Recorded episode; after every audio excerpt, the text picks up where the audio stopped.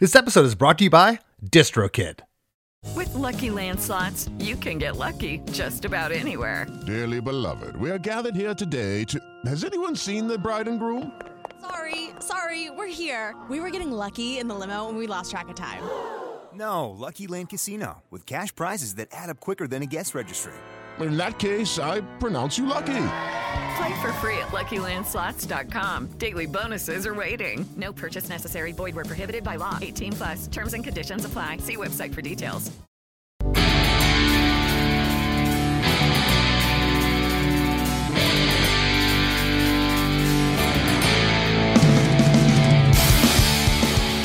Hey, friends.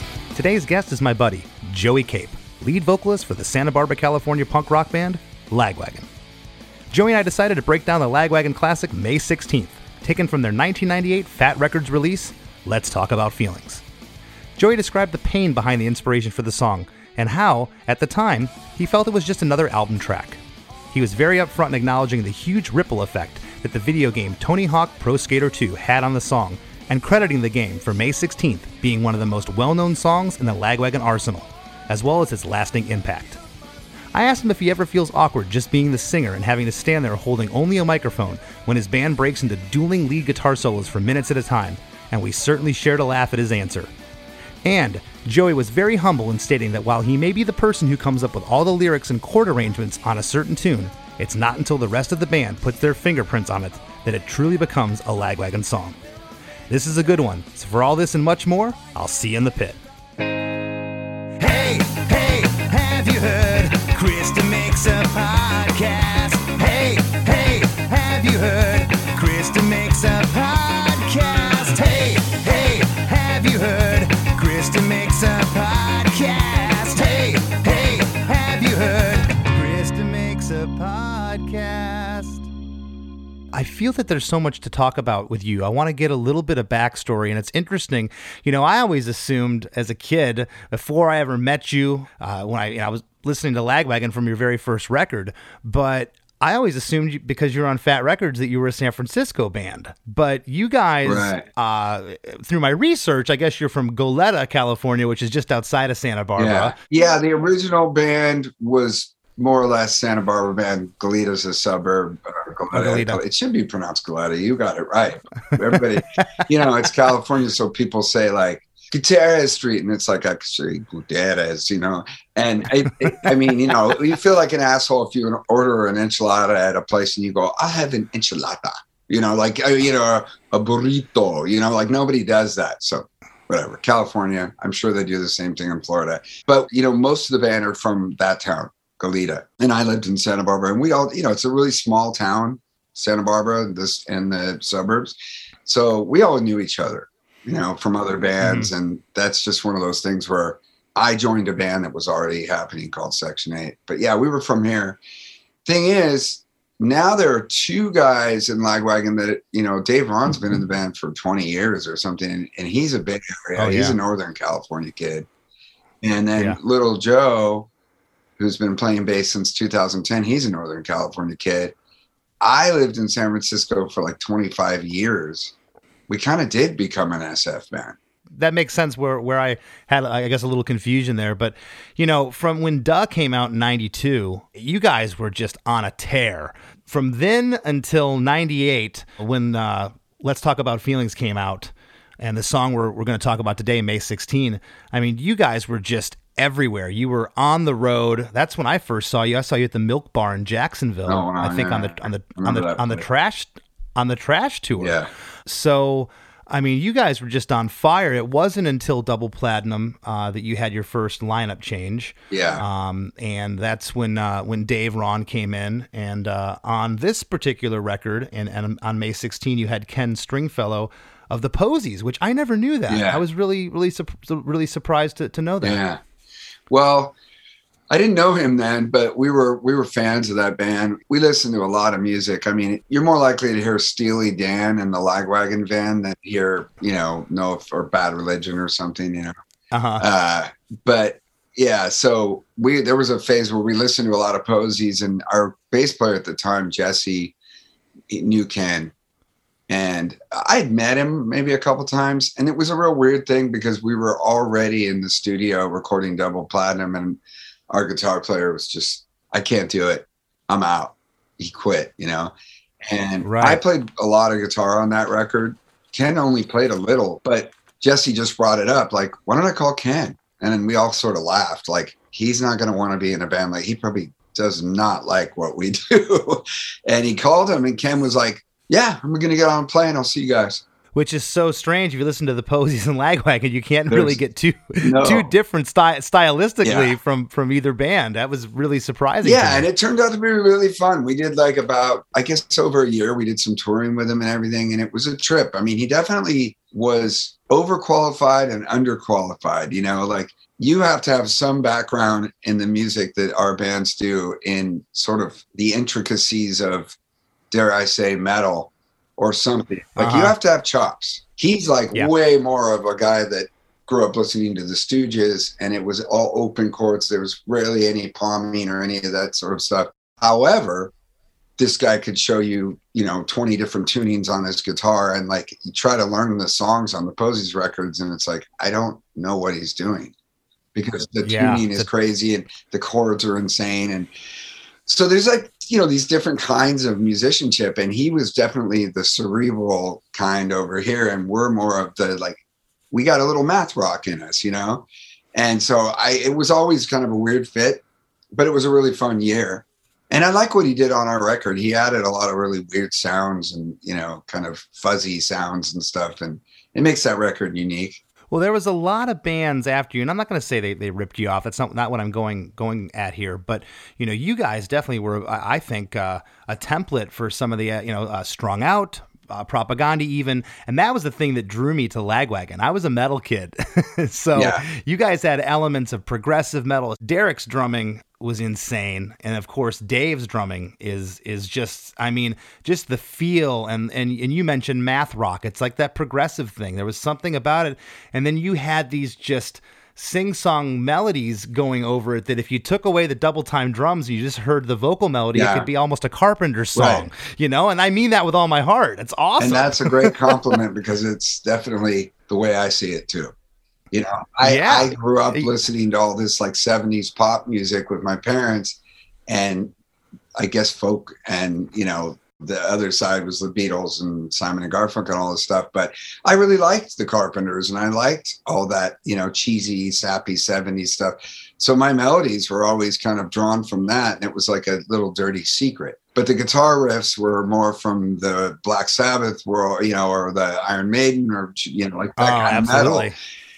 And then we had Derek, who, and a lot of the band, he kind of brought a lot us into more. I also had listened to a lot of progressive music, but Derek was really into all that math rock stuff coming out of Mhm. like Chicago. And, and so, you know, he was the guy that was like, let's cut this bar. It, it'll sound cooler. And, you know, so he, he, he brought a lot to the table. But it's interesting because it ends up sounding like a thing, but really it's just a collective, you know, that's how band, a, a good band works that way, I think. Sure, yeah, it's it's everybody's influence. I would always laugh when when I'd get interviewed in the early days, well, and, and even now, someone would say, uh, you know, what are your influences? I'm like, how long you Yeah, got? exactly. I got f- I got five guys in this band. I, I grew up listening to everything from Neil Diamond to Slayer and, and everything in between. Plus, you, you know, can say, you know, what's fun about that is you can say everything because you can also cite things not to do. Abs- absolutely. There's a lot of music that I do not want to influence Yeah. me. Yes.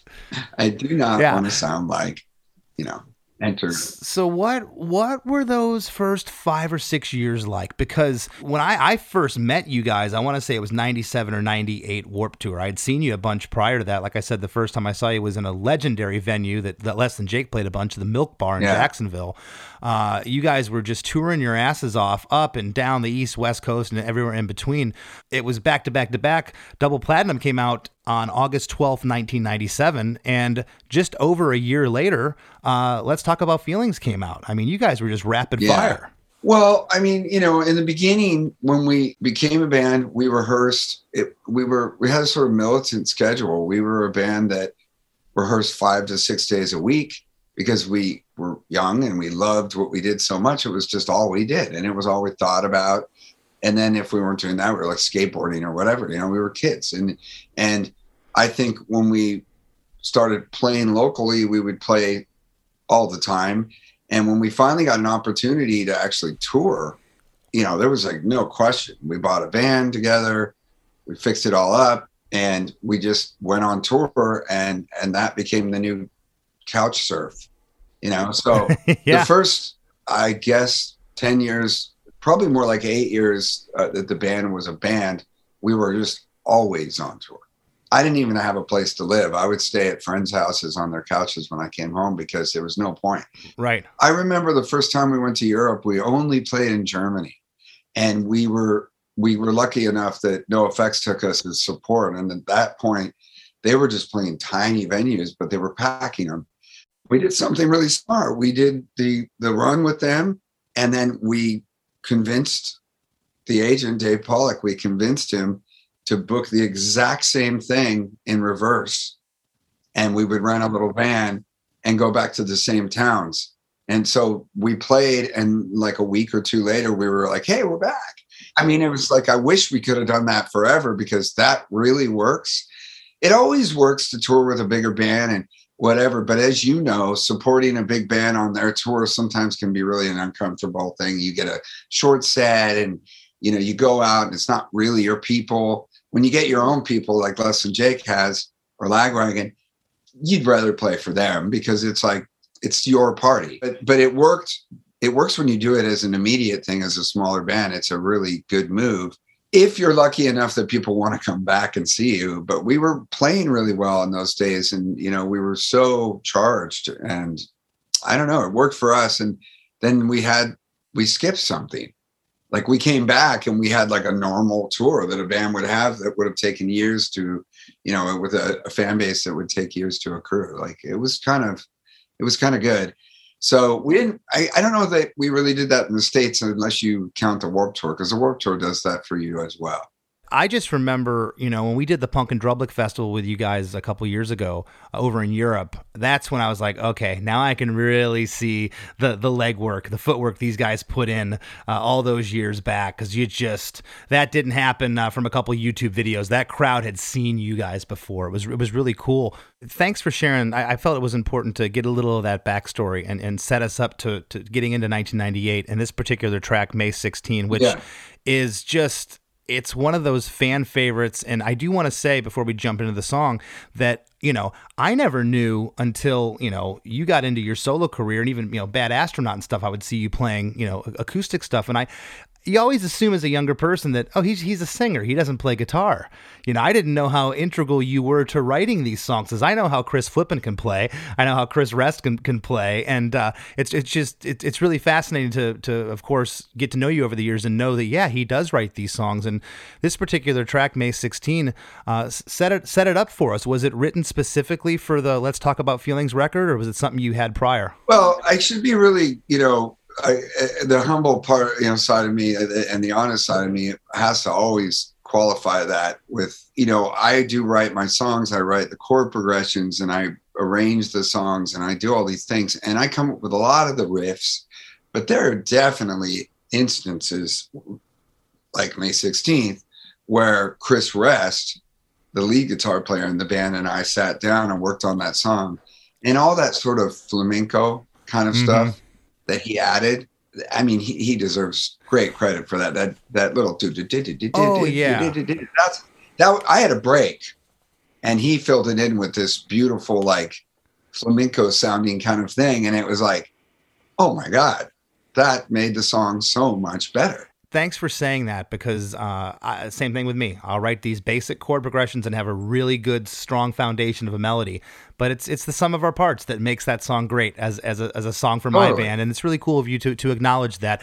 Just speaking of the chordal arrangement and the lyrics of this one, you know, that's that's kind of more what I was talking about, and it's just it was inter- interesting to me to you know like I said, if I just saw a guy with a microphone, oh, he doesn't play guitar. That's what you think as a younger person. But but Yeah, but it's, it's it's really cool that uh, you know you've had a hand in, in, in writing a lot of these songs. So um, again, this one, May sixteenth, where where were you at? Uh, was this something you wrote specifically for the Let's Talk About Feelings record, or, or something you had had in your arsenal for a while? I just write a lot of songs, and um, it's just sort of my catharsis or whatever so- songwriting. You know, I I don't know. I I I write songs. It's kind of what I do more than anything else. It's almost just by accident that you end up in a band or singing. I ended up being a singer because I played guitar in a band, and the singer was such a jerk when we were making our demo. He's the kind of guy that would show up with no shirt on and like two girls, drunk, and we're like spending our hard-earned money from our shitty jobs, you know, and he'd be like three hours late for the vocal session. So we ended up kicking him out, and we all tried to sing the songs we were working on, and I just kind of ended up singing a little better than the drummer did, you know. And then next thing I know, I'm in Lagwagon. You know, I don't know I I didn't choose to be a singer. I don't think of myself as a singer, but I do write a lot of songs, and I never. I sometimes think now later in life, I might think more specifically about a concept, and so I've been doing more conceptual work because it almost makes it easier when you can grab any subject matter in the world to have a sort of concept the band's going for, and then just like think about songs in in you know you make the world a little smaller for inspiration. But Mhm. back then i just wrote songs. I don't know that i had and i certainly didn't have the title in mind because jesse came up with the title of the record but i just had songs and i wrote that song like you write any song something happens that inspires you and you write it and if you're lucky it turns out to be a good one Right. Was this written a- around the time of the record? Do you remember? Was it written at? at Yeah. Okay. So, you know, whenever, you know, I call it the well. Like you make a record, you go on tour to support it, and then you're either writing some stuff on tour or when you're home a little bit, you're writing and maybe you're you just suddenly the band's it's time to make another record and you go, Well, I have like 12 songs that I wrote. Should we check them out? And then other guys have stuff too. And then you draw from the well, you know, the collective well. But that was one of the songs that I wrote in that time period between I guess was it double platinum in that record. And uh, that one is the one that's resonated more than any other song I've ever written. But I think that's a lot. That largely is you know Tony Hawk. Well, Tony. Yeah, I was gonna say to- Tony Hawk helped. That game. uh, that game is like it's like if you could have a song and a soundtrack.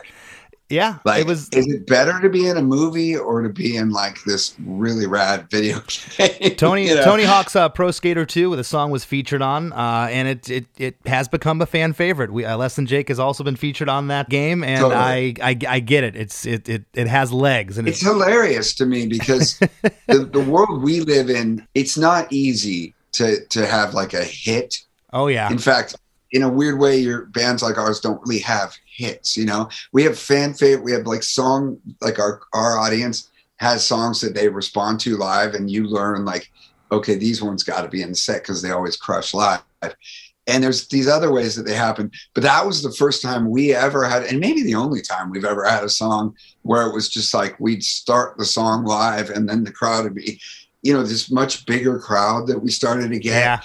they're just then then they're stoked because like 30% of them they only know this song Yeah, and i'm like ew i don't like this this is what it's like to be a pop band like a, a major Like- label pop band like yeah. Everyone comes back from the bathroom for the hit. the one song Yeah. you know but luckily it wasn't that bad but but it's also something to be thankful for because it, it really kickstarted our band you know like it helped us a lot Certainly, certainly.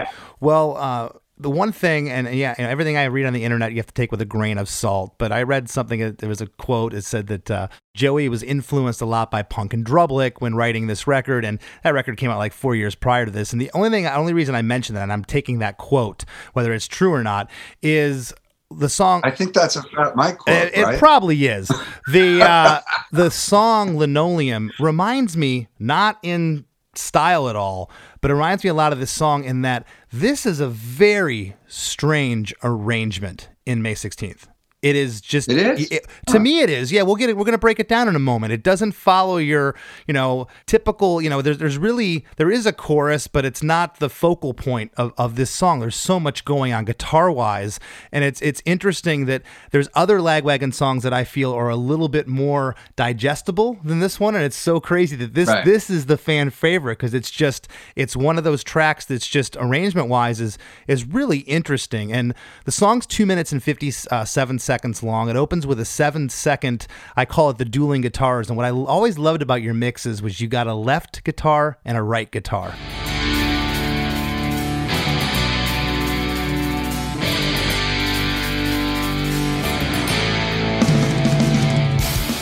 It was almost like the Yeah. how the Iron Maiden records were recorded, you know, Sure. to where you could Yeah. really hear what each guitarist was doing. And uh, those, I call them the dueling guitars, are pan left and right. There's some cymbal percussion stuff going on, really tasty stuff that Dave was doing. Uh, and at the eight second mark, the band is in for two measures. And at the 28 second mark, there goes the guitar by itself with that cool little riff I think you were talking about that's just so killer.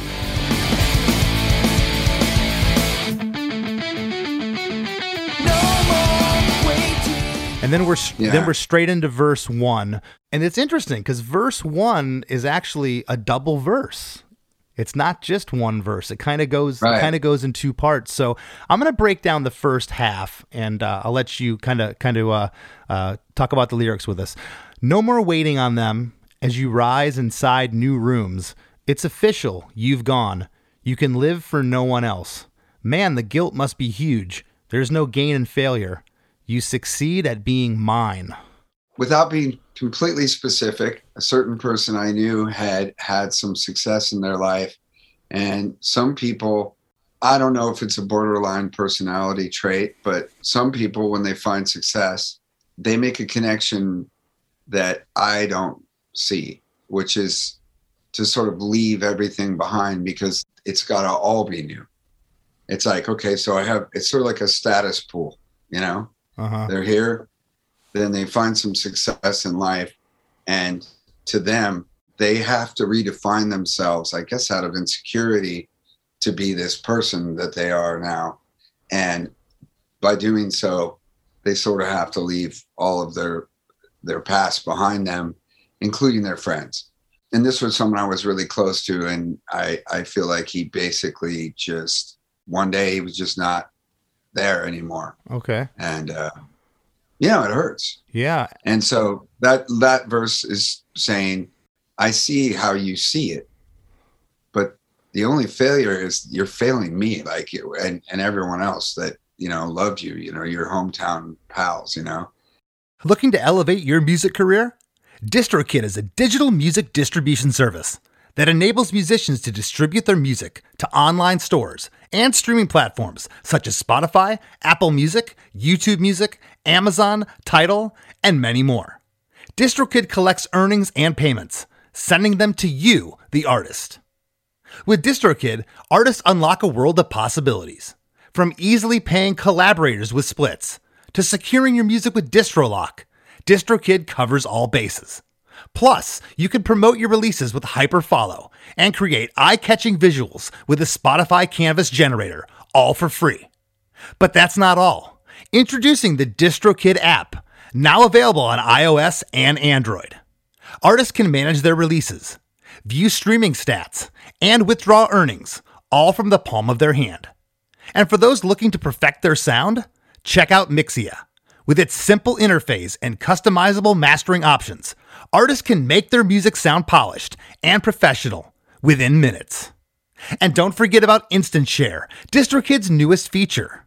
Share large files securely with collaborators, producers, and more, ensuring your music streams at the highest quality. Ready to take your music to the next level? Download the DistroKid app and explore their suite of tools today.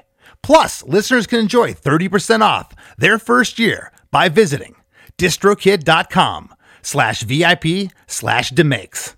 That's distrokid.com slash VIP slash demakes. It's happened a few times in my life. A few people that handled sort of fame in a weird way. I never understood it. I'm not like that at all. It's almost like they want to be perceived as what the the fans perceive them as, or they think they're Right. perceived as, so they can't be themselves anymore. some kind of weird rock star Kool Aid shit, you know, that's like, you know, you grew up, like I grew up seeing the spectacular in bands, you know, I understand that when you're a little kid, these, these, these people that you love, these bands you love, they seem like almost like gods or something. Sure. But if you're intelligent, you can separate that sort of fandom from uh, reality. You know, you know that these are just people. And as you get older, and especially if you if you are practicing in the field, you start to realize a lot of these guys don't have any money. like a lot of these guys are like me. Like people like them, but I'm still going home to no place to live or whatever. Like I got a shitty apartment with like a 20 year old couch that's got bugs on it. You know, I, I'm just saying. So there's a lot of like image that goes with it. And it's not too hard to imagine that that's possible. hmm And what I find kind of interesting is how I would say it's a small percentage, but a small percentage of the people that find success in entertainment, they kind of go the Kanye West route. Like, I have to be the golden god, you know? So their whole persona changes to fit this like Yeah. thing to keep it going. And I always looked at more like, I'm not that way. I'm way more. I I, I don't want to name. I don't like saying names, but like I think of it like Hemingway or something. No, I'm just who I am, and I'm just going to keep doing it. And and I have a really great work ethic. And if it works out, and I'm successful, that's a bonus. Yeah. But I'm doing this because of the art. You know, I'm doing this because this is what I can do and what I know and what I love Yeah. and i'm not patting myself on the back that's not what i'm saying i'm just saying it always kind of blows my mind when people that i was very close to go that route In- interesting. What and was the song actually written? And, and and before we go any further, I keep seeing the song on the record, uh, you know, on your Wikipedia page everywhere, written as May 16. I always called it May 16th, and I think you referred to it as that. Is that what? what, what how- yeah that's that's what it is Okay. Okay. Um. that's a typo also i was never there there are lots of things like let's talk about feelings being inspired by punk in drublic i'm happy to let people believe that but that's not true And I didn't think it was true, and the only reason I brought not even slightly. not even slightly no are- and of course how, you know, how, have- how, how could you not be influenced by a record that was on your label that was a huge record not that it was a direct influence but of course you heard the record but Yeah, but there's never like a specific thing. And and my inspirations are, I mean, I'm older than Mike. If anything, we share inspirations from our childhood, but you're rarely inspir- inspired by your peer bands, you know? Mhm. Like you, you, maybe maybe there's something a peer band does that you go, God, that's really cool. But because they're your peers, you you know, you might even make a conscious effort not to copy that right right you know, not to like let that get too infused in your sound. A lot of what happens is at the same time, a whole bunch of bands are doing something and they're inspired by the same things from their past. And one band does really well, and one and the other bands just do maybe okay or don't do anything. Yeah. And so there there are like a million bands that probably started or played at the same time as other bands that got really famous and they will probably always be you know just when people write about things that they didn't experience they're going to say well clearly this band was influenced by this band but yeah there's a lot of parallels is what happens you know was the track uh, actually written on may 16th yes Oh, awesome. Awesome. Okay. I want to get into the second half of this verse now. And I, I say second half because it really, it, it kind of starts over. And, and you say, yeah, old friend, see you there. I will be proud from afar. I can't paint a Yeah. picture. And right here, i can paint a picture I can I can paint a picture, excuse me, in a moment. And then it says of memories, and there aren't many left. I am extradited. so they're fading Is this fading there? your memories are fading is no i'm not i'm not saying that's Oh. lyric. I was like, Sorry. I know, I, I, I know, I, I think I know the lyric, but that's happened before on the show. I, the first time i corrected and i'm sorry. No, it's okay, it's okay. but i'm also like commenting on what the lines mean you know to the yeah, song. no, But and sorry, I want to get into that for a moment. I was just reading ahead because I wanted to talk to you to see if you consider the part the line basically when it goes double, the drums go halftime on the line of memories, and there aren't many left. I am extradited, uninvited. I'm considering that almost like a pre-chorus. Yeah, sure. Okay. The chords are going. Chords are going major, minor, major, minor. Yeah. Uh, you know, between the same chord, and then it goes to like it goes to the like lift. Yeah. And the lift is is a tiny pre-chorus. Yeah. Yeah. sure. Okay.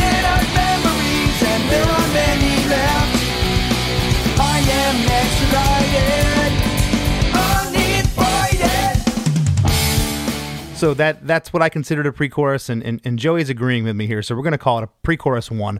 I noticed a couple Yeah. other things, and then I want you to break down the lyrics here that I just read. Very interesting placement of backing vocals. There's a harmony on moment. There's a harmony on the word words many and left, and then there's a harmony on the word uninvited. I know Ryan Greene produced the record. Yeah. Was that something Ryan came up with? Something you came up with? Really interesting placement, and why just those words? I'll tell you because I think that happens a lot, and it happened a lot with Ryan. Ryan had a real gift for that kind of thing.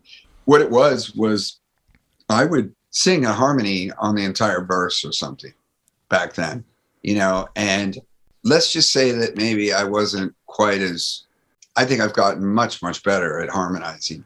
But sometimes, even if a harmony works, it just drags down the melody and the melody's stronger without it. It's a we all learn this as songwriters. Yeah. Like and so Ryan would do this thing that I'd never seen before where he would just pick words. He I, I go, Yeah, I like that one. And he go, All right, let's keep that. And I'd be like, Okay. Oh, I like uh, that one note sounds so cool. Yeah, we'll use that. And you're kind of like, okay, unless you really blend that stuff down, this uh, this is going to be weird. To me, it's weird if it's like singing, singing, and then it's just all like a harmony for a second, and then sprinkled that way. to me it's weird and analyzing this song after being a songwriter for the past going on three decades 30 years joey i'm going to take a page out of this i've never thought in these terms you know roger when he sings them we, we sing lines we never just do one word here or there It- Sure. I, I think that that i want to borrow this at some point and try to do because it's really tasteful and it's really cool I think Ryan was just not really thinking about it. He was like, okay, well, you like that? Let's, and we'll blend it and it'll sound cool. And, you know, the funny thing is once you start paying attention, you start to hear it in uh, old music that you like. Yeah. I mean, sometimes it's just one syllable and you go, wow, that's tricky. But here's the thing I'm still to this day not drawn to that. I'm drawn to like punches of doubles and punches of harmony. And I think that they, they, if they work really well, they do have a way of lifting the melody Sure. of like the mundane kind of, you know, it, there's a there's a real art to harmonizing. But but yeah, that was a Ryan Greene thing, and and I was very uncomfortable with it. But but the funny thing is, he did that all over that record, I I think, and you know, it's like I let it go because it kind of works. No, and for this track in particular, it works brilliantly. And like I said, I've never, you know, thought of picking out one word or there. And I, I'm I'm uh, inspired to write a song and do some placement like that. I think it's I Yeah. think it's really cool. It's interesting how you set up the first half of the first verse and getting into the second half here. I want you to touch on these lyrics from what you said about about your friend that kind of you know perceived himself as something else this line really struck me now that I, I know some of the backstory it says yeah old friend see you there i will be proud from afar like i'll watch you from back here but Right. yeah Exactly. that's awesome Yeah, you know, it's sort of like you're going to have to separate the art from your friend, you know, kind of thing, I guess. But also, like, also, I'll be here when you get when you get through this. I'm still going to be here. That's how good of a, a friend I am. yeah You know, I'll, I'll wait for you to come down from whatever fucking weird mountain you're trying to climb. Mhm. And you know, the memories fading kind of part of that is sort of like, but that's a way of saying, but look, just so you know, there's a clock here and it's ticking.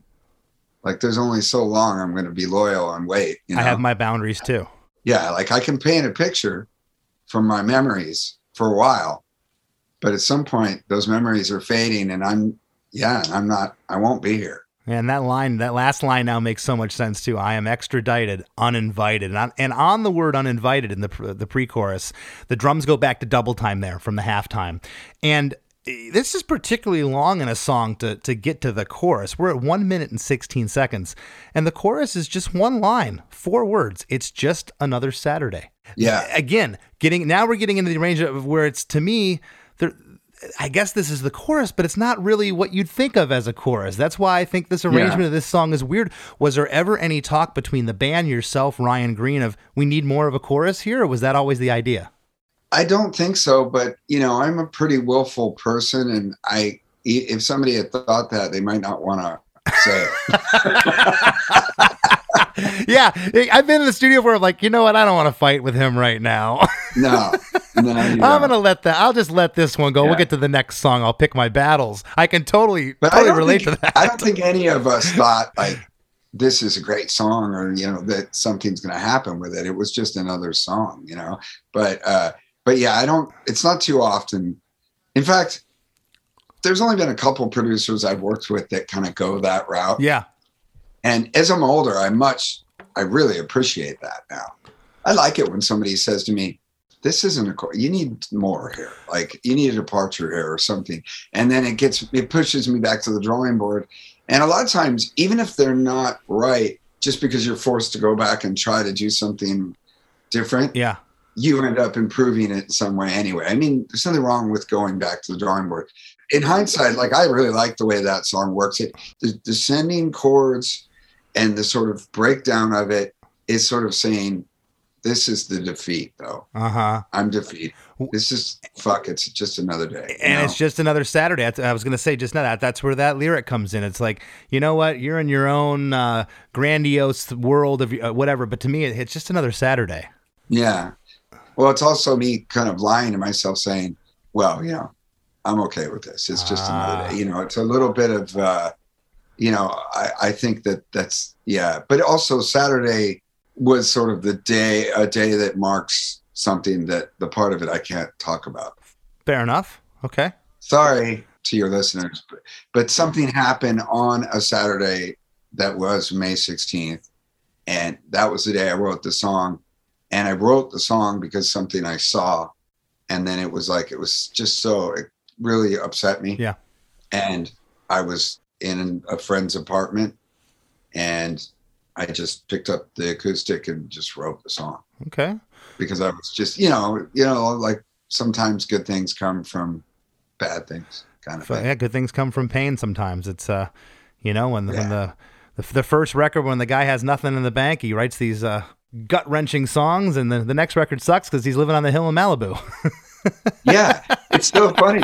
And you know, it's really weird. The older I get, and the more that you start to understand like your weaknesses and your strengths and and the things that happen. This is a good question for you. I mean, do you ever have this thing with Jake where you guys you've got an album written and you're like literally like either going into the studio or you're starting and somebody goes, you know, I got this song and it's just killing me. Like, do you guys want to hear it?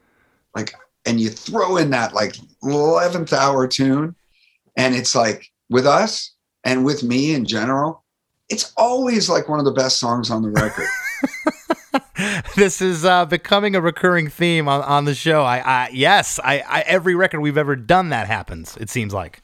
yeah it's like the simple one that just it's just it's right and then you just bring it in and luckily it's usually for me an easy enough song for the band to go yeah i mean we can record that thing i mean it doesn't seem like there's much to it and then you record it and the album comes out and it's like everybody's favorite song on the album and it's like i'm just doing this all wrong i just gotta like it's, all my songs should be like farts like involuntary well, my my producer Chris was talking about the other day. He he was we were we were going back and forth, and he was saying the exact thing you're talking about. Where you know what, there's no pressure. You already got an album in the can. What's it gonna hurt? To, What's it gonna hurt to record another one? You know, you let your guard Right. down, and all of a sudden, this song just rises to the, the, the to the top because it it wasn't really thought about. It was So just weird. full guttural feeling. You know, that's Yeah. really cool. The chorus here at the end, um, the drums are halftime through, and at the end of the chorus, there's just this killer guitar riff again, and you got you got it panned left, really moving. Then on the right, it's just the chords that are moving with it, and there's this Yeah. great snare build up, and then you're into the second verse.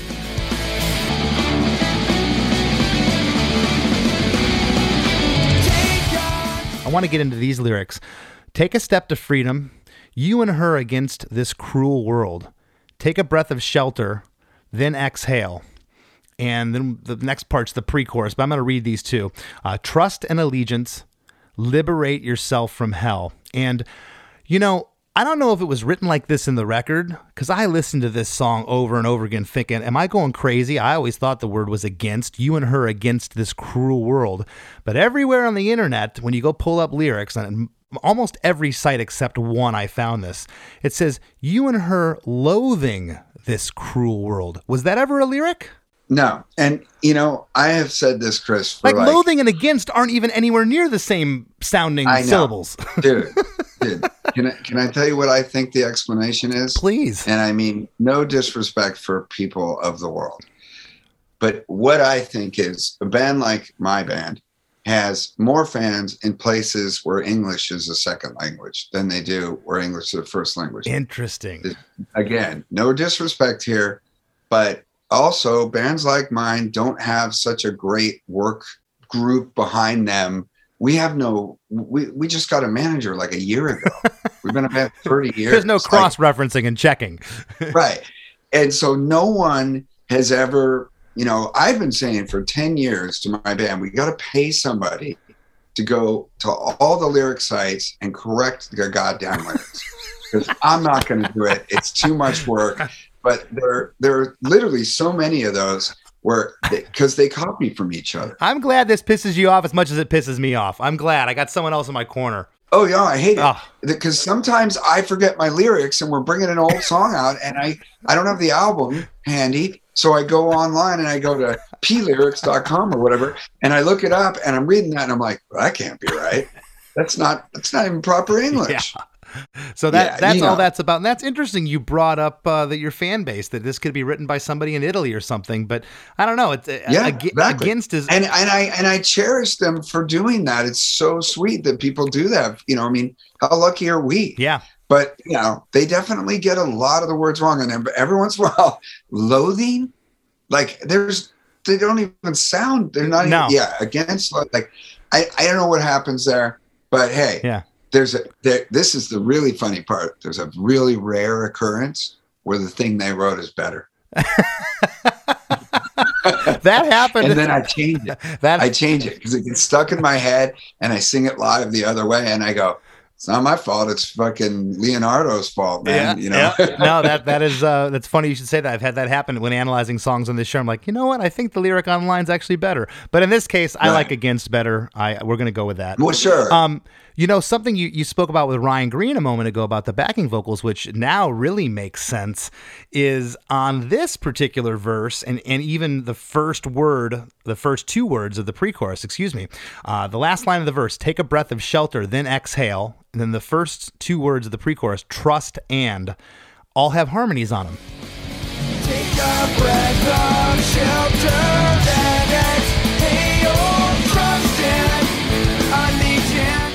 So it wasn't just one word; it was a it was a whole sentence here, and then two words. So Yeah. again, you probably sang the whole thing, and Ryan kept what he thought was the was the sweet spot. Well, we decided together. I remember this well.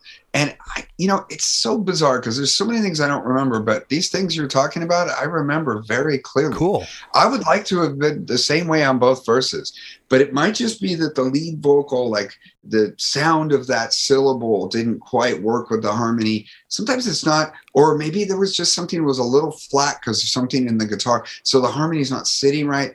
But the second time you do it on the second thing, it's the same fucking notes, but it works perfectly the whole And line you can't explain and why. you go, well, I know, and and most of us just go, well, we can just pan the harmony over there so it's more group vocally, and even though it doesn't perfectly work, it's like it sounds like a part. Yeah.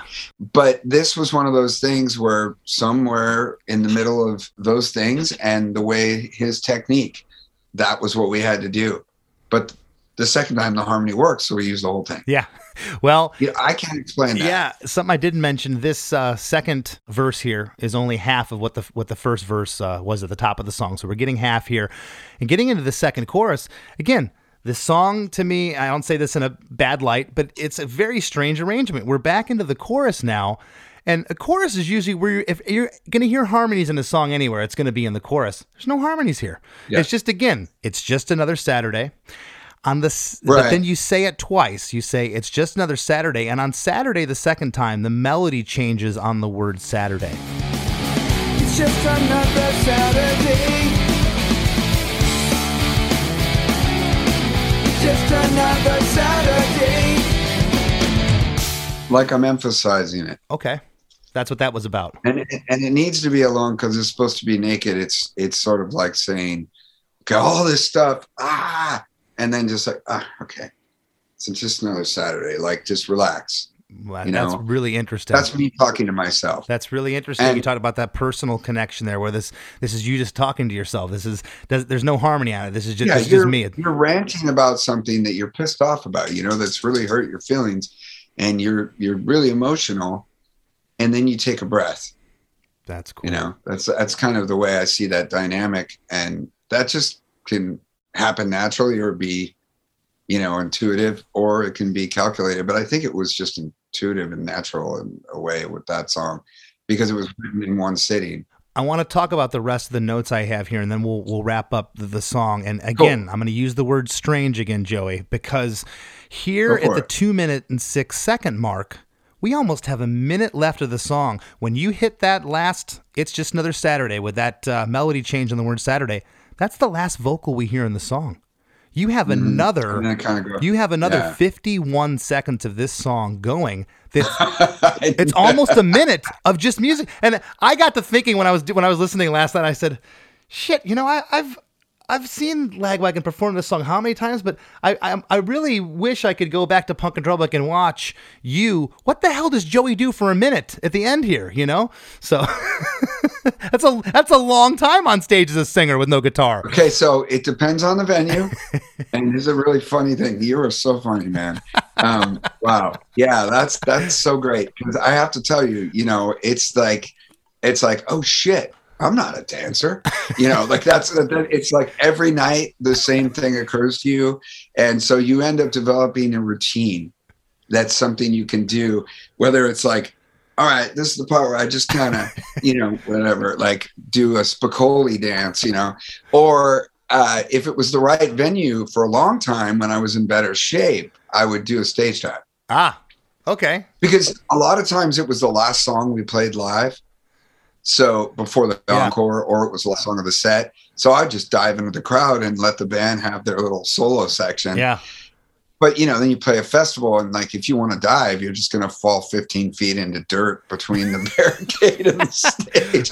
So sometimes, you know, I just like I don't know, it just whatever I felt like doing. I mean, I, sometimes I just grab a drink that's on stage, and I just sit there and kind of like drink it with a straw and just look at the crowd like. What are you guys doing? Like I'm waiting for my band to stop masturbating. yeah. You know what I mean? Like. I don't know. I guess it just it's but it is a funny, funny thing when you first because you know we have quite a few sections like that. Absolutely, yeah. I have always tried to be generous when I write to those guys for them to have their to shine. You know, we I mean I think more than a lot of the other bands that they were called punk. ba- We always had a lot of guitar solos. You know? Well, let, let me get into that real quick. Okay, so the last 51 seconds here, which again, this is just such a strange way to end a song. The whole song to me is just, it's really wacky in arrangement. And again, Tony Hawk, yes, but barring that, it's just amazing how this song, because it just isn't as digestible as some of your other tracks that you have. It just, it just isn't. Sure. And you get here Okay. at the two minute and 14 second mark, there's this killer descending guitar part that get, goes into this completely different drum feel. And this is where it gets proggy, the progressive elements. Dave just goes Right. into this like crazy, just complete different time signature. And at two minutes and 33 seconds, the intro riff comes back in.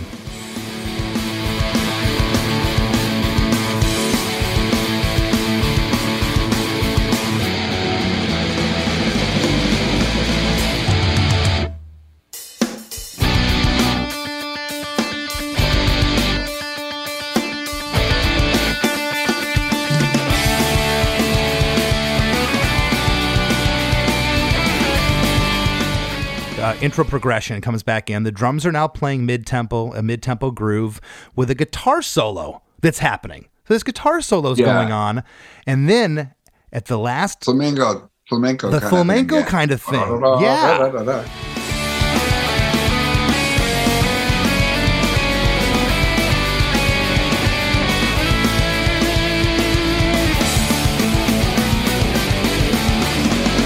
It's all, all of a sudden we're in like Andalusia. and the last yeah, the last five seconds from the 252 point to the 257 when the song ends, the drums are double time. It just this last burst of energy, and the song ends abruptly.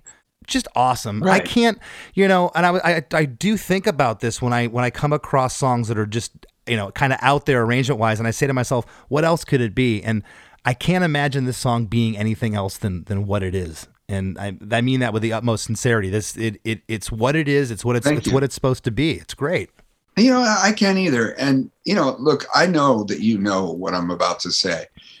A lot of times these things just happen by way of band communication and and collaboration and you end up with some sort of unique thing that you wouldn't have ended up with. I'm fairly certain that the whole outro and the whole intro, including the acoustic thing before it, the kids are all wrong, all was written by me and arranged by me. But what happens is you bring it to the band, you're like, and then I thought it would do these breaks, and I might have heard that like, like it's an outro. We're going home now, Yeah. like a blues song or something. But somehow, when the band gets a hold of it, they're throwing all this stuff, and then the guys, I'm not going to do a solo here. You're like, uh, okay, you know, I sure, man Do your thing. Start soloing for no reason right there, you know. But I, the thing is, when you hear it and everybody's put their stamps on it, it starts to get real weird. But you go, oh, but this is way cooler than my imagination. You know, I had this like pretty basic, like it may have just been my song, Mhm. not been at all unique in arrangement. It might have been much more simple sounding.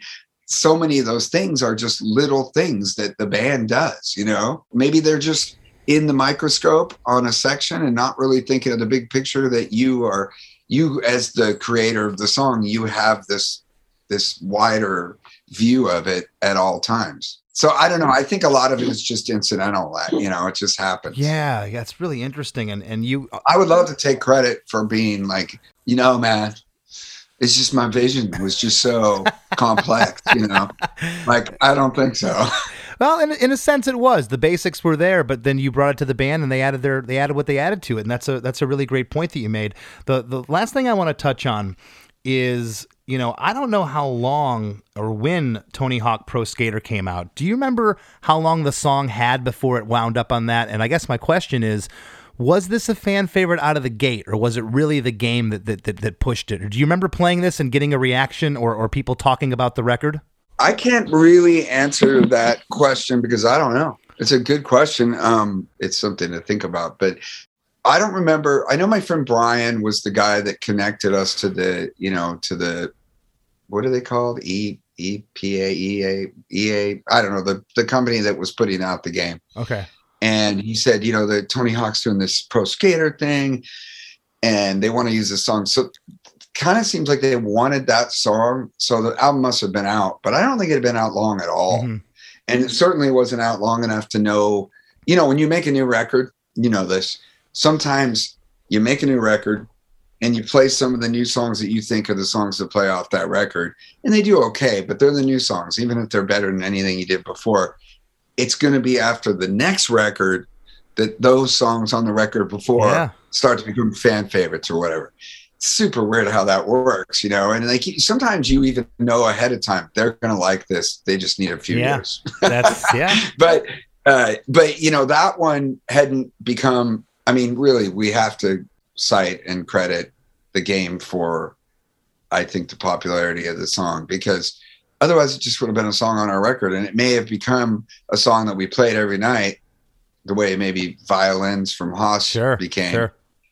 Razor Burner. There's there's songs that we play like pretty much every night we play Because if we don't, people get pissed. You know? Uh, yeah, you you, And- you you go see Lagwagon, you want to hear May 16th. I mean, it's just it, it, it's, yeah. just, it's just we what it we got we have to play. Yeah. It. I don't think there's ever been a show since that song came out that we didn't play it. Well, you, you answered you answered my last question, and, and, and I just want to thank you so much for, for hopping on. I know you've been uh, been busy lately. Thanks for, for making the time. And do you have anything you'd like to leave the listeners with? Uh, anything solo Joey Cape? Uh, anything with the band going on? Or Would I feel a little bit bad if I didn't say? I don't know. I've been. I'm, I mean, I'm making a new record, but okay, whoop de doo. Joey Cape's making a record. Weird. well, Like- I want to hear it. Am I am I am I not any am I not, not somebody? Come on. No, I just mean like, you know, it's funny to kind of like promote something or talk about something, you know, especially when it's not going to be out for a long time. But I did make a record in in lockdown. Okay. Uh like I think around March I realized early on I said, okay, this thing is going to have legs Yeah. and I'm going to be and by the time I moved down south with my folks, I'm living in this little tiny room, you know, which is almost like a, a cabana thing next to their pool or whatever. It's so cool. I just was like, I had gutted the studio up in San Francisco and it was all in storage. And I thought, I'm going to go up there. I'm going to get all the best stuff I have and I'm going to make this tiny little studio on the corner of the room and I'm just going to record and, and awesome. write and make songs. And then I got a few months into it and I came up with the title for the record and just started writing only about the experience hmm and I'm just about finished. I'm going to the studio right after this. I've got maybe I don't know another week of tracking to do, and it'll be done. Awesome, man. Yeah, and I'm really excited about it. It's cool to Great. write, and I played every instrument on it. And I've ne- and I've never done that. I played the drums and, and the bass, and I even played some like lap steel and like I there's things that I'm playing on it that I'm not great at, but you know I'm doing okay. It's fun. That's awesome, man. Well, uh, everybody out there, keep your eyes peeled for the new Joey Cape uh, solo record, and I'm, I'm looking forward to hearing it. And uh, again, man, thank you, uh, thank you for hopping on. Yeah, no, appreciate it, Chris. It was fun. It's time for today's Lucky Land horoscope with Victoria Cash. Life's gotten mundane, so shake up the daily routine and be adventurous with a trip to Lucky Land. You know what they say your chance to win starts with a spin. So go to luckylandslots.com to play over 100 social casino style games for free for your chance to redeem some serious prizes. Get lucky today at luckylandslots.com. Available to players in the U.S., excluding Washington and Michigan. No purchase necessary. VGW Group, void or prohibited by law. 18 plus terms and conditions apply. The end of the show, here's a band you might not know. Welcome to this week's Band You Might Not Know. If you'd like your band to be considered for Chris DeMakes a Podcast, all you have to do is submit your song and bio to bandyoumightnotknow at gmail.com. This week's featured artist is a punk rock band from New York called Neck Scars. You can find them online at Facebook and Twitter, and you can find their music on Bandcamp. Here's a snippet of their song, Born Sick.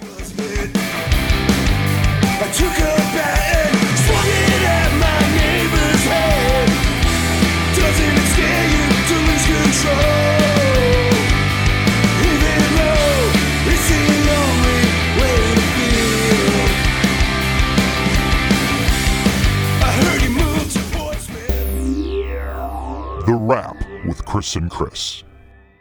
Well, that was super awesome. Lagwagon is easily one of the most respected bands in our world of music and among my group of friends. And a large part of that, which I think you touched on a little bit, is like the progressive nature of their music. They're basically a prog punk band.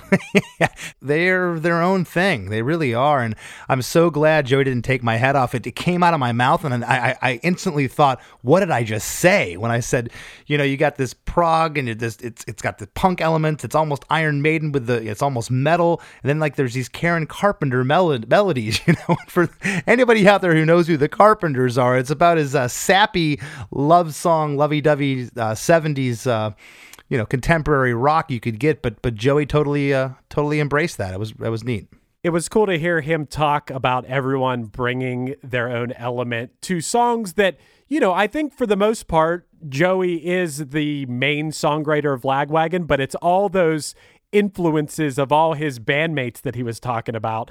Uh, and it made me laugh when he was talking about, you know, the solo happens later in the song and just thinking about when he went, Sure, man, start soloing there for no reason. I thought that was funny because it the, the song is so cool. Like people obviously love this song, but like Joey said, the song became this way bigger and crazier thing when he brought it to his bandmates.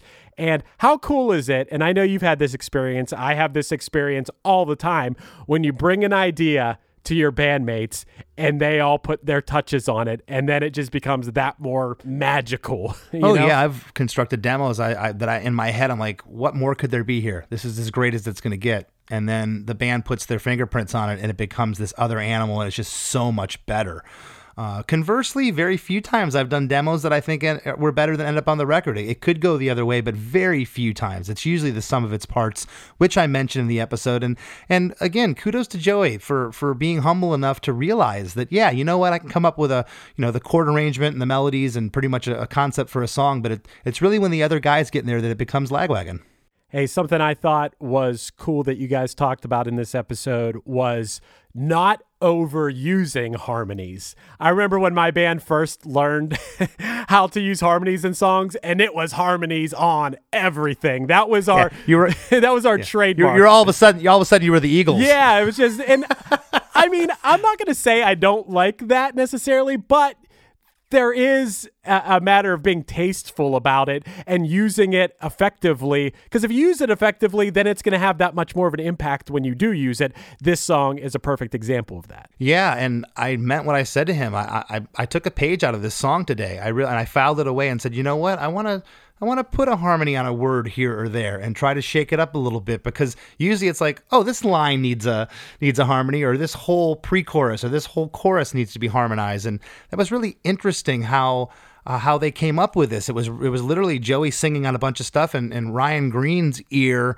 was taking him to certain words and saying, you know what, that lends itself to a harmony. I thought that was really cool. Yeah, something else you guys talked about that I I was laughing is talking about being, which I really have never been. I don't think that you have been, but being a standalone singer in a band. That's a, that's always been the dream is to be the guy holding the mic and you know running around and jumping like that's awesome. But it is funny to think about. What do you do when you have a 1 or 2 minute section of a song where you don't sing. So you got to do something, you know. Well, uh, when you're Axl Rose, you go behind the amps and get, have a wardrobe change and have a shot of whiskey. But in Joey's case, you know, uh, it, it's funny when I brought that up. He he had a little bit of a chuckle and a laugh with it. He says, "Yeah, you know," uh, and and it's funny. I I even mentioned it uh, early on in the episode that I just you know as a younger person, a younger musician, I just figured, oh, that guy's a singer. He can't play guitar. He can't play keyboards or drums. And how wrong could I have been with that? You know, it's funny the negative light that I put on standalone singers for a bunch of years. I feel like I was real jaded about standalone singers. I'm like, you don't even play an instrument up there. You just sing as if that isn't very, very hard to do. You're using your vocal cords as an instrument and you're breathing and it's an very much an art in itself. Some could argue it might be the hardest instrument to play if you want to do it well. I mean, maybe it's not harder than a harp, but but it's up there uh, to be able to not only be a technically proficient singer, but to also have something about your voice that makes it stand out. You know that you can't even teach that. I don't think. I've always maintained that the drummer has the hardest uh, job. You're swinging all four limbs. Yeah. It's a real cardio workout. But uh, it could be. I could also argue in the same breath uh, about the singer because uh, I, I, I can relate to that as being a singer. There's just some nights where your throat doesn't want to work as well as it did last night when you were in Chicago, and man, you still got to deliver. Those people paid the same same amount as the last night, and it's uh, it's nerve wracking. right. Joey was saying in his younger years that he would stage dive at that part sometimes, and I was thinking, yeah. have you stage dove? Oh yeah, yeah. I, I have, but it's been many many years. I I think the last time I did was on my birthday in Japan, probably over a decade ago now.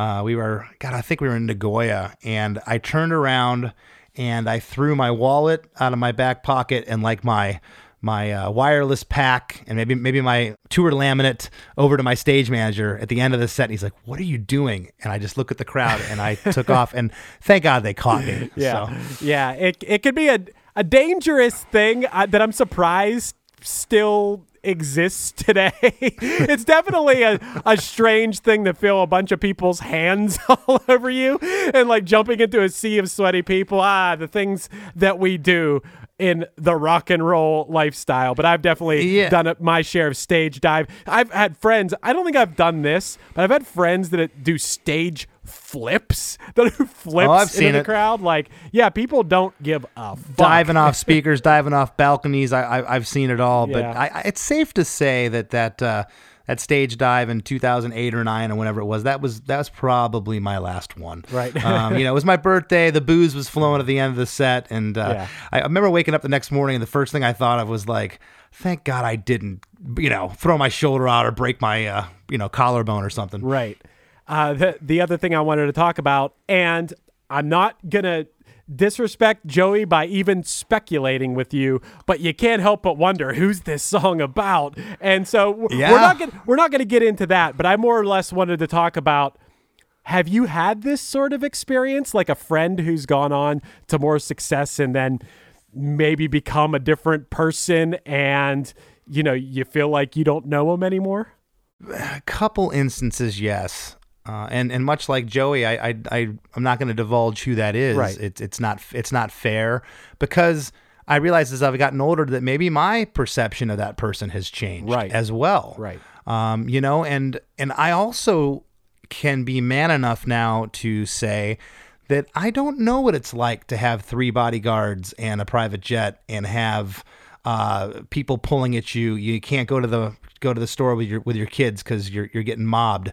I don't know what that feels like. I don't know what that does to a person, you know. But I have experienced that. I have experienced where, you know, this this guy was a buddy of mine. I'm kind of getting rock started right now. Like, you know, hey, it's Chris from Less Than Jake. You know, can I come in the dressing room? It's like the manager comes and like, nope, he's not talking to anybody. It's like, and, he, and I made eye contact with the guy. It's like, dude, we we used to hang out and Yeah. you know, but again, I can I I have to be able to be mature enough and know that there's another side to it. I- if that makes sense. I've had that same exact experience that you're talking about, where it was someone I considered a friend and went to the show, and then it was security guards and stuff, and they're like escorting me back, and I'm like, what? And then that awkward situation where it's like, oh, things are different, and you know, I have a sort of I don't know if you want to call it character flaw in myself that that I already have anxiety about is that I need to get over this a little bit, but I always feel like I'm bothering people. And 99% of the time,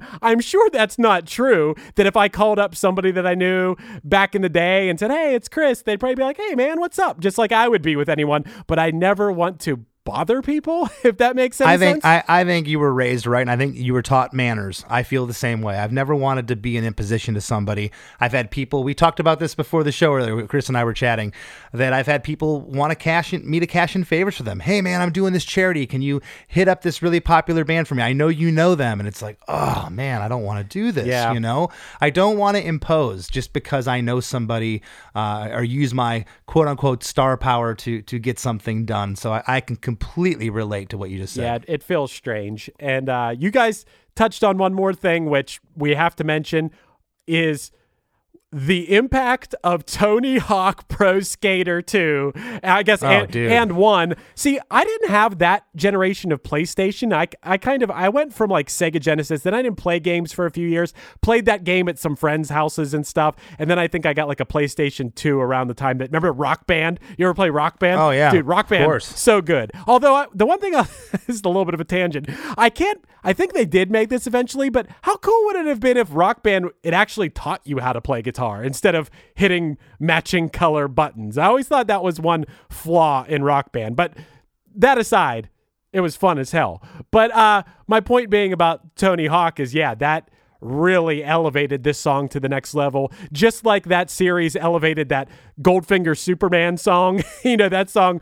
Oh, the, yeah. the the Tony Hawk, uh, uh, you know, pro skater has. I, I said it has legs. To this day, fans come up and say that. "Ah, man, the first time I heard you, we had uh, uh, that. All my best friends are metalheads was in the first one or second one, and then later we had uh, uh, a song called "That's Why They Call It a Union," and we were just on the latest game. I think it's maybe the fourth installment, Nice. or maybe maybe it's more than that, with a song called uh, "Bomb Drop" off a EP we put out a couple years ago. So we're uh, luckily we're still getting invited to be on uh, Tony Hawk, and and and maybe uh, maybe this will I don't know, open up uh, new doors to fans. That's ultimately what it did for Lagwagon. That's the coolest thing ever, man. I've always had a dream that I wanted to get a punchline song on either Madden or NHL. Like that was that was two things. Hey, you know it's funny is uh, Chris number two. I don't know if he told me this or I'm hearing this secondhand, but I talked to Chris number two from Anti-Flag before about having very specific goals for your band. Not like, hey, I want my band to be bigger or, you know, not vague goals, but specific. And I believe either he told me or someone else told me that a big goal of his was to have an anti-flag song on on NHL because he loves hockey so much, plays hockey, loves the Penguins and everything like that. And then he he got that. They they were on there. And I I for me that's always been a big goal too. So man, that's awesome that you guys are on the Tony Hawk games, man. That's so cool. Heck yeah. And speaking of Tony Hawk, skate right on over to ChrisDeMakesADifference.com for this month's fundraiser for May, which is the Cure LGMD2I Foundation. Uh, limb girdle muscular dystrophy type 2I is a progressively debilitating disease, and uh, their foundation provides funding for research programs to establish a treatment for this disease. So again, please head over to ChrisDeMakesADifference.com and uh, give whatever you can. Your support and generosity is much appreciated.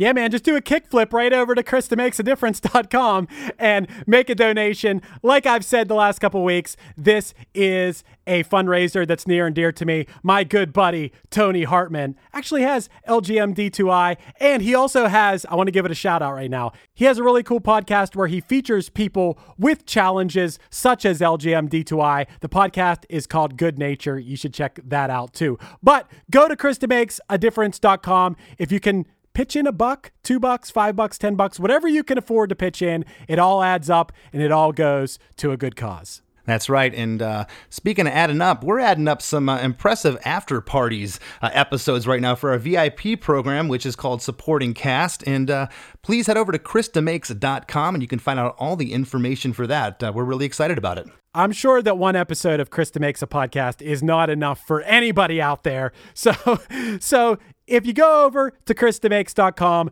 join our VIP program, and you can get one episode every other week, or you can get an episode every week, depending on which level you pick. And also, you'll get discounts on some upcoming Chris DeMakes a Podcast merch.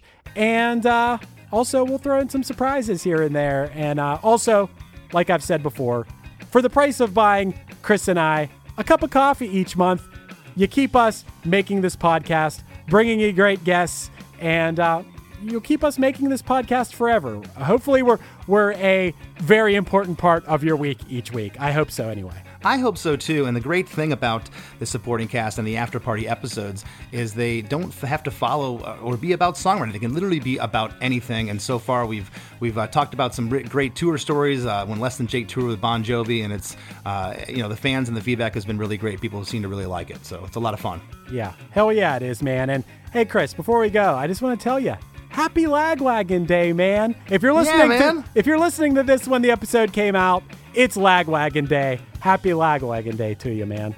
Happy Lagwagon Day, and thanks to Joey Cape for sitting in with us. We'll see you next week. Lucky Land Casino asking people what's the weirdest place you've gotten lucky? Lucky? In line at the deli, I guess? Aha, in my dentist's office. More than once, actually. Do I have to say? Yes, you do. In the car before my kids' PTA meeting. Really? Yes. Excuse me, what's the weirdest place you've gotten lucky? I never win and tell. Well, there you have it. You can get lucky anywhere playing at LuckyLandSlots.com. Play for free right now. Are you feeling lucky? No purchase necessary. Void where prohibited by law. 18 plus. Terms and conditions apply. See website for details. Hello, everybody. I'm Bruce. And I'm Nolan, and this is the Corner of Gray Street podcast. As longtime Dave Matthews Band fans, we set out to create a podcast to dive deep into the past, present, and future of DMB.